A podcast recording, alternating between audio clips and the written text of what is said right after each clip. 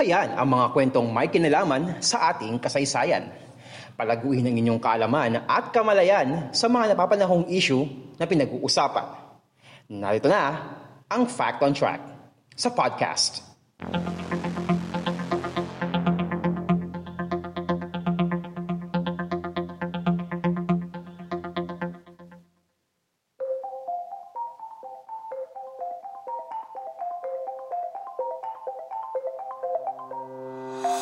Kwento kasaysayan, kalaman at mga napapanong usapin sa lipunan Fact on Track sa podcast. So tayo po ngayon ay napapakinggan sa Spotify, Anchor, Pocket Cast, Google Podcast at sa Red Circle na lagi nating ina-upload every Thursday. And napapanood nyo rin po itong video na ito sa YouTube at sa Facebook. So kung kayo po ay nanonood sa ating YouTube channel na Podcast Demands, don't forget to subscribe and click the notification bell button para masundan niyo po yung mga susunod na episodes ng Fact on Track sa podcast. Gayun din po ang G P S Podcast na in-upload natin every Friday, pero meron tayong G P S Podcast na in-upload kahapon. And kung nanonood naman po kayo sa ating Facebook page na Podcast Demands, don't forget to like and follow our page. Again, Facebook pa rin po, pero ang nagbago lang is yung pangalan ng company, which is ang pangalanan niya ay Meta. Pero yung social media na ginagamit pa rin natin is Facebook. And isundan nyo rin po ang ating Instagram account at Podcast Demands. So today, isa na namang icon ng Philippine showbiz ang ating pag-uusapan ngayon. Kasi nung July ay napag-usapan nga natin ang King of Comedy na si Dolphy. And today, isa na namang icon ng Philippine showbiz ang ating Uh, topic ngayon na kung saan sa darating na asyete ng buwan na ito ay parang gugunitain, tama yung term, gugunitain ang kanyang ikadalawampung death anniversary. So ang pag-uusapan natin ngayon ay walang iba kundi si Nida Blanca.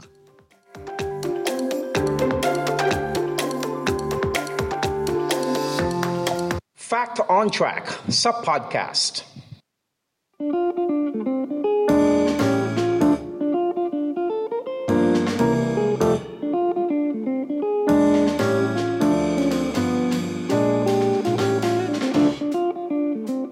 mga nagtatanong kung ano nga ba yung nakasulat dito sa aking suit, ano ba nakasulat dito?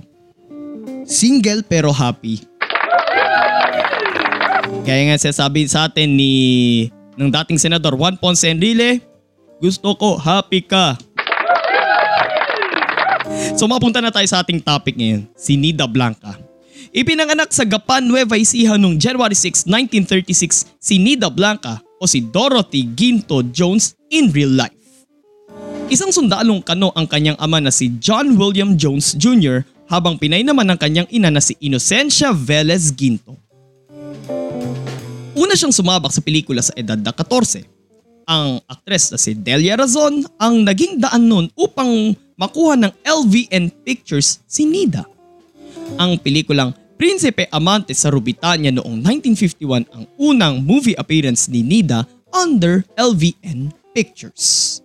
Nakamit naman niya ang kanyang unang parangal bilang Best Supporting Actress sa FAMAS Awards noong nineteen fifty-three para sa pelikulang Korea, kung saan ginampanan niya ang papel ng isang Koreana. Ang pelikulang Korea ay nirelease noong nineteen fifty-two. Sa, magi- sa mahigit isang dekada, itinuring si Nida bilang reyna ng mga pelikula. Pero sa panahong iyon, pinakapumatok ang kanilang love team ni Nestor de Villa. Una silang nagkasama sa pelikulang Amor Mio noong nineteen fifty-one. Nasundan pa ang kanilang tambalan sa mga pelikulang Squatters noong nineteen fifty-three at sa mga rom-com movies nila na Waray-Waray noong nineteen fifty-four, Talusaling noong nineteen fifty-five at Calhegera noong nineteen fifty-seven. Ang sitcom na John and Marsha ang isa sa mga notable na programa ni Nida sa telebisyon. Ginampanan niya dito ang papel ni Marsha, isang mayaman na napangasawa ang mahirap na si John Puruntong na ginampanan naman ng King of Comedy na si Dolphy. Dito ay nanalo si Nida bilang Best Comedy Actress noong nineteen ninety Star Awards for T V para sa naturang programa. Muli na namang nagtambal sina Nida Blanca at Nestor de Villa noong nineteen eighty-two pero para naman sa pelikulang Forgive and Forget. Sa loob ng limang dekada, isang daan at anim na putatlong pelikula ang pinagbidahan ni Nida at lumabas na rin siya sa labing apat na mga programa sa telebisyon. Labing anim na mga parangal ang kanyang napanalunan para sa ilan sa kanyang mga pelikula, habang anim na parangal naman ang kanyang nakamit para naman sa telebisyon. Napabilang din si Nida Blanca sa fifteen Best Actresses of All Time ng Yes! Magazine.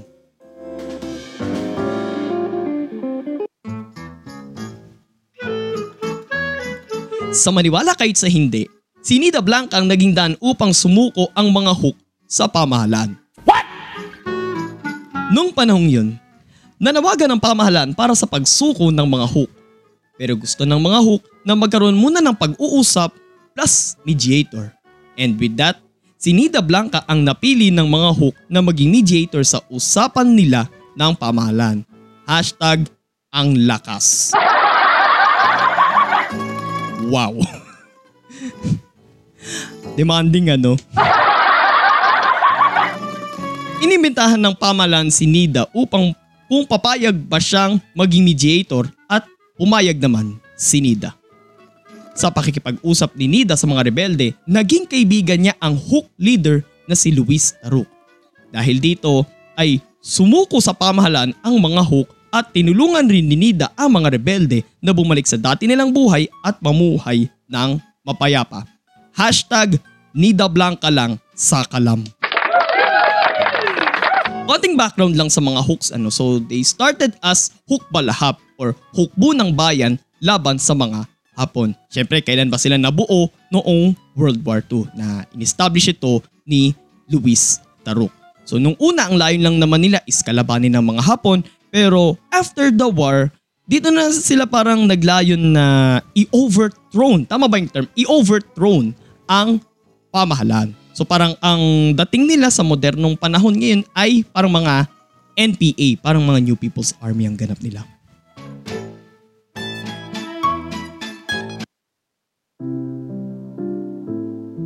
Favorite ni Nida Blanca ang kumain.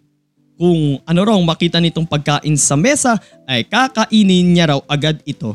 Hashtag mukbang is life. Sa kainitan ng love team nila ni Nestor de Villa, naging jowa ni Nida ang komedyanteng si Katchupoy. Subalit naghiwalay ang dalawa noong nineteen fifty-eight at sunod namang naging nobyo ni Nida ang isa pang komedyante na si Chiquito. Hashtag funny is the new pogi.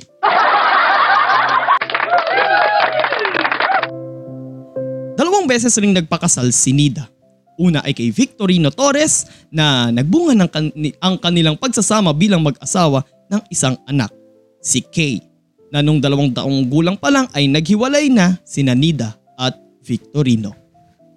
Sunod naman siyang nagpakasal noong nineteen seventy-nine kay Roger Lawrence Strunk o mas kilala natin bilang si Rod Strunk, isang American singer and actor na nakilala naman sa kanyang screen name na Rod Lauren.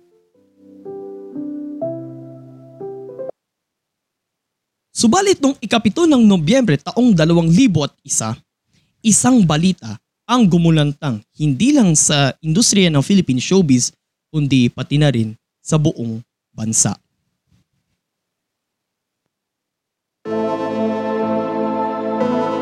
Natagpo ang patay sa likod ng kanyang sasakyan sa parking lot ng Atlanta Center sa Green Hills, San Juan, si Nida Blanca. Nagtamo siya ng labing tatlong saksak na naging sanhi ng kanyang pagkamatay. Nung araw na nangyari ang krimen, nanggaling muna siya sa tanggapan ng Movie and Television Review and Classification Board o M T R C B kung saan siya ang nagsusuri noon sa mga pinapalabas na pelikula. Binuo ng Philippine National Police o P N P ang Task Force, sorry, Task Force Marsha upang siyasatin ang kaso ng pagpatay sa aktres. November nineteenth, two thousand one, sumuko sa mga otoridad ang sinasabing pumatay kay Nida Blanca na si Philip Medel. Inamin ni Medel ah, na binayaran raw, siya, binayaran raw siya ng asawa ng aktres na si Rod Strunk para patayin ang aktres. Subalit, apat na araw ang lumipas, binawi ni Medel ang nauna niyang salaysay. Aniya, tinorture raw siya ng mga pulis para piliting umamin sa krimen. Pero ayon sa prosecution, Nasasaad sa kanyang medical examination na walang nakitang bakas ng torture sa suspect. Gayunpaman, itinuring pa rin si Strunk bilang napangunahing suspect sa pagpatay kay Nida Blanca. Ayon sa investigasyon, nagbayad raw ng hired killer si Strunk, which is yung hired killer ay si Philip Medel, para ipapatay si Nida dahil wala raw mamanahin si Strunk mula sa will ng actress. Nakita rin sa pagsisiyasat na si Nida Blanca raw ay may mga ari-ari ang aabot raw sa eighty-five million pesos. May pinagmamay-arian ring konto sa Green Hills na nagkakahalaga naman ng ten million pesos. At meron raw siyang bahay sa California na nagkakahalaga naman ng three hundred thousand US dollars o kung i-convert natin sa piso nung panahon na yun is worth fifteen point three million pesos. Kung sakaling ipaanal raw ni Nida ang kasal nila ni Rod Strunk, wala raw makukuha ang asawang Kano.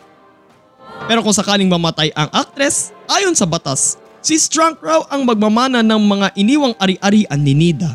Gayong nasasaad naman sa kanyang will na ang anak niya ang magmamana ng kanyang mga ari-arian. Dahil sa mga karagdagang ebidensya at mga testimonya mula sa mga bagong saksi sa krimen, lalo pang nadiin si Strunk bilang pangunahing suspect sa pagpatay kay Nida Blanca. Dahil dito, noong taong two thousand three ay sinampahan na si Strunk ng kasong pagpatay o murder. Pero isang taon nang nakararaan nang umalis ng bansa si Strunk a year ago ah, at nagpunta sa Amerika para bisitahin ang kanyang ina pero hindi na nakabalik pa sa bansa. Kinalaunan ay naaresto si Strunk sa kanyang tahanan at ipiniit sa Sacramento County Jail sa California matapos baghain ng extradition request ang pamahalaan ng Pilipinas upang litisin si Strunk dito sa bansa. Subalit ibinasura ito ng hukuman sa Amerika at pinalaya rin si Strunk. Muling naghain ng extradition case ang pamahalaan ng Pilipinas laban kay Strunk pero wala na silang nataga- natanggap na tugon mula sa pamahalaan ng Amerika. July eleventh, two thousand seven, nagpakamatay si Rod Strunk matapos tumalon mula sa ikalawang palapag ng kanyang tinutuluyang inn sa Tracy, California kung saan siya tumuloy doon sa loob ng tatlong araw. Samantala, sa edad na sixty-two, namatay ang itinuturing na sus... Sorry, sorry. Namatay ang itinuturong suspect na si Philip Medel sa Philippine General Hospital noong April seventh, twenty ten, sanhi ng sepsis dulot ng pneumonia.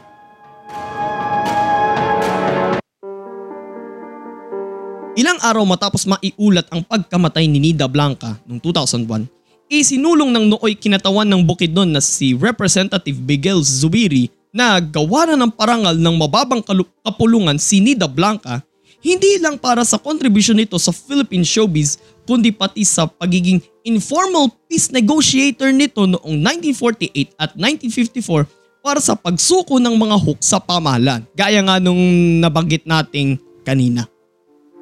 Taong two thousand nine nang gawaran si Nida Blanca posthumously ng Cinema One Legend Award sa Cinema One Originals Digital Film Festival. Noong twenty seventeen naman, may isang conference room sa tanggapan ng M T R C B na ngayon yata ay located na siya sa may Timog Avenue sa Quezon City ang ipinangalan sa kanya.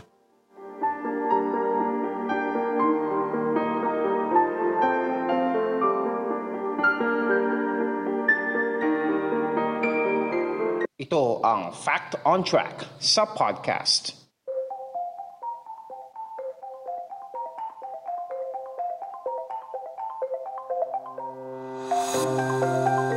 Bukas para naman sa ating G P S podcast sa pagpapatuloy ng ating serye na Cities, kasi kahapon ay napag-usapan natin ang City of Isabela.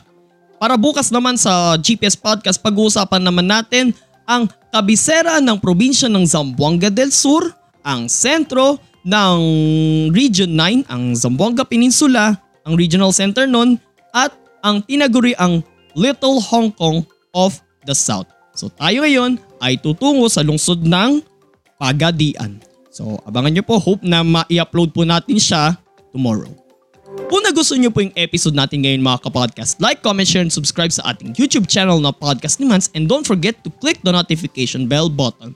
And also, I-like nyo po at sundan ang ating Facebook page na Podcast Demands at sundan nyo rin po ang Fact on Track at G P S Podcast sa Spotify, Anchor, Pocket Cast, Google Podcast, Red Circle at para lang to sa G P S Podcast sa Apple Podcast. And also sundan nyo rin po ako sa aking mga personal social media accounts sa Twitter at mans underscore F nineteen ninety-five, sa Instagram at mans.ninety-five underscore, sa Laika at mans F nineteen ninety-five, and sa TikTok at sa Kumu at Podcast Demands. And sundan nyo rin po ang Instagram account po natin at Podcast Demands. And also, abangan nyo rin po this coming Saturday and Sunday ang mga bagong podcast shows ni Enzo. Tuwing Sabado po, Endzone with Enzo, kung saan uh, mga updates at mga trivia mula sa N F L ang kanyang uh, ikukwento sa atin. Every Saturday po natin i-upload yan sa uh, mga audio platforms.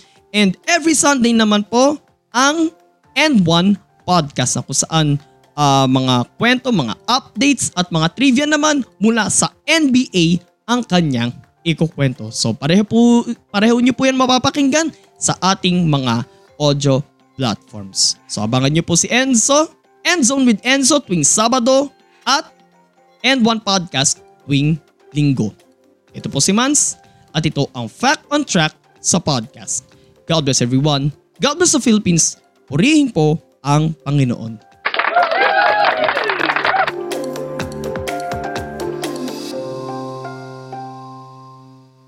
Inyong natunghayan ang isa na namang edisyon ng Fact on Track sa podcast. Patuloy na subaybayan ang Fact on Track sa Spotify, Anchor, Google Podcast, Red Circle at Pocket Cast. At mag-subscribe sa Podcast ni Mans sa Facebook, YouTube, Twitter, Kumu, Laika, at TikTok. Maraming salamat sa inyong patuloy na pagsubaybay.